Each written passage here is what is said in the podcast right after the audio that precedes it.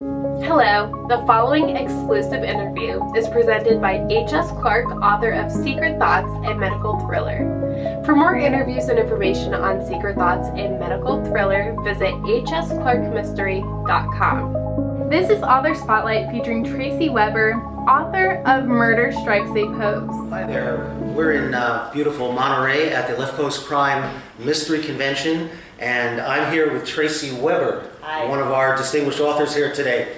And um, Tracy, uh, this is your first book. It's my very first book. Tell us about it. It is a cozy mystery, a yoga murder mystery of all things, um, and it combines my three loves, which are yoga, dogs, and cozy mysteries. That sounds like an absolutely winning combination. How did you come up with that?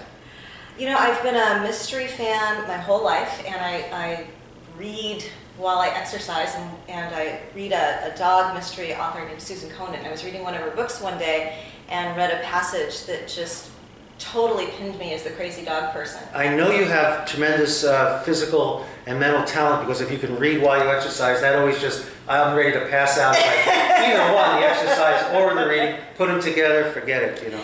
But I, um, I, I went home to, to research Susan and I, I came across a site on cozy mysteries. And I didn't really even realize what the genre was, even though I'd read it my whole life. I, I suddenly realized, you know, what if a yoga teacher got mixed up in murder?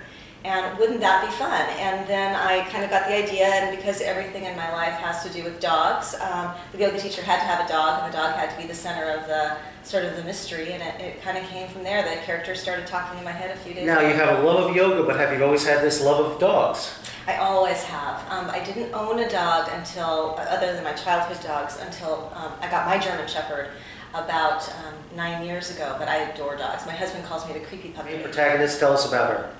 Kate is very neurotic, and she is 32 years old.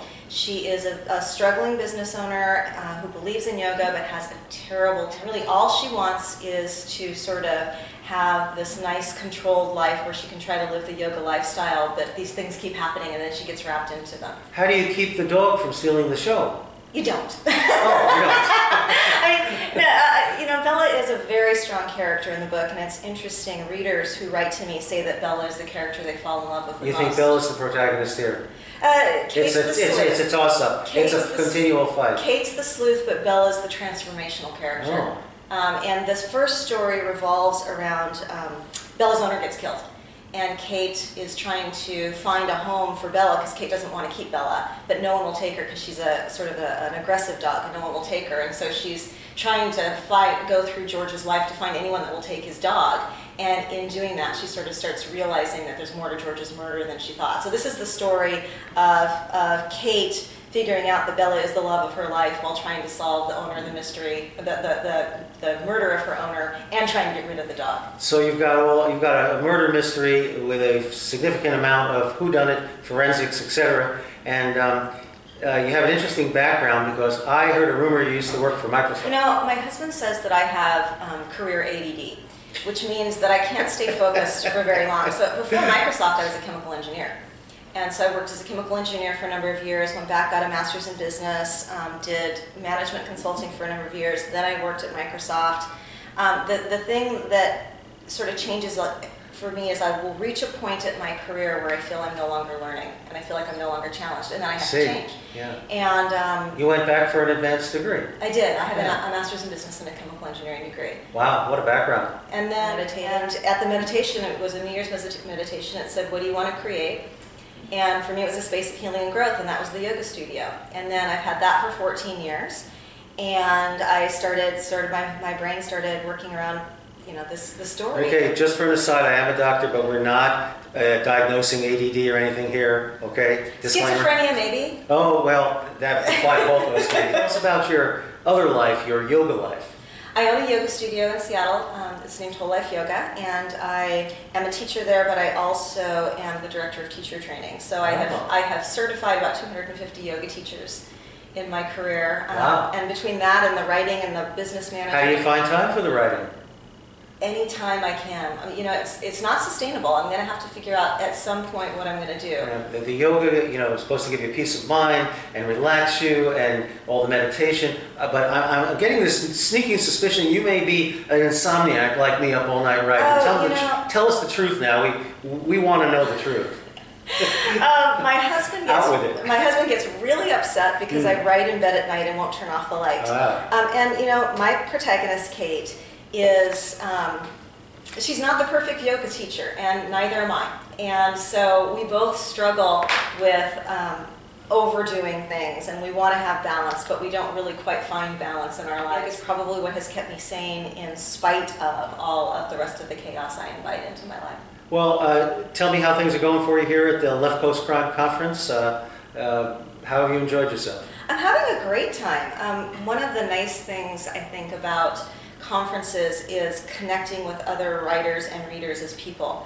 And even my book, in a way, I don't want it just to be me writing and sending out and never hearing back. To me, the best things in life happen when you're building community. And so it's part of building my, my new writing community. I have a yoga community, but I'm just now starting to build the writing community. Um, and so it's been great from that standpoint. Now, uh, you have a, uh, a German Shepherd yourself. Mhm. Tell us about your uh, lovely German Shepherd. Oh, my German Shepherd is the love of my life. She's a 100 pound German Shepherd. She is also neurotic.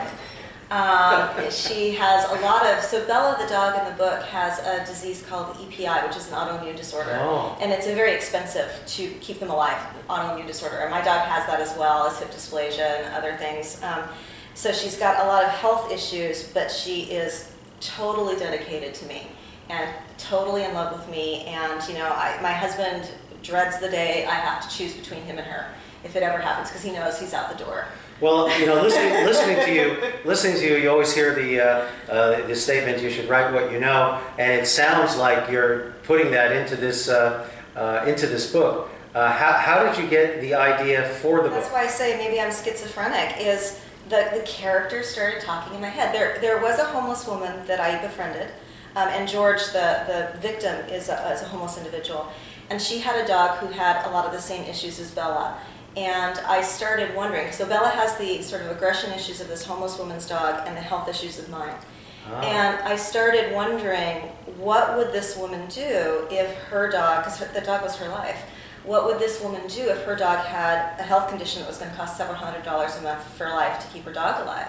And if you're homeless and you don't have the resources, but this is, you know, your family and who you love, what, what, what, what lengths will you go Since to? your life sort of closely parallels the characters and such in your book, how do you keep the two separate? I just keep reminding myself that I'm not the, the neurotic yoga teacher in the book. I'm the cool best friend. Ah, okay. So. I'm the cool best friend. That's a great way to think of yourself. Um, occasionally, I will call my dog Bella now. Um, Does the dog come when you call him Mel? no, it doesn't. totally ignores Doesn't. it. Kate's different enough. Our backstory is different enough, and we're both neurotic, but we have different neuroses. Now, this uh, I understand is uh, uh, going to be a series. You, Yes. have, you have another one coming out. When is that coming It out? comes out January of 2015, so I'm on a book a year contract, and it's called A Killer Retreat. A Killer Retreat. Yes. Okay. So, um, without any spoilers or whatever, you want to give us a sneak preview of what's coming in a Killer Retreat? Just maybe a little peek. Yeah. We Bella- love sneak previews here. Bella and um, Michael and Kate and her friends are going to a retreat center, and Kate has been hired to um, teach yoga at this retreat center for a week long event. And um, Kate's dog and a guest dog get into a rumble, and the, the guest um, ends up dead, and Kate ends up accused of we murder.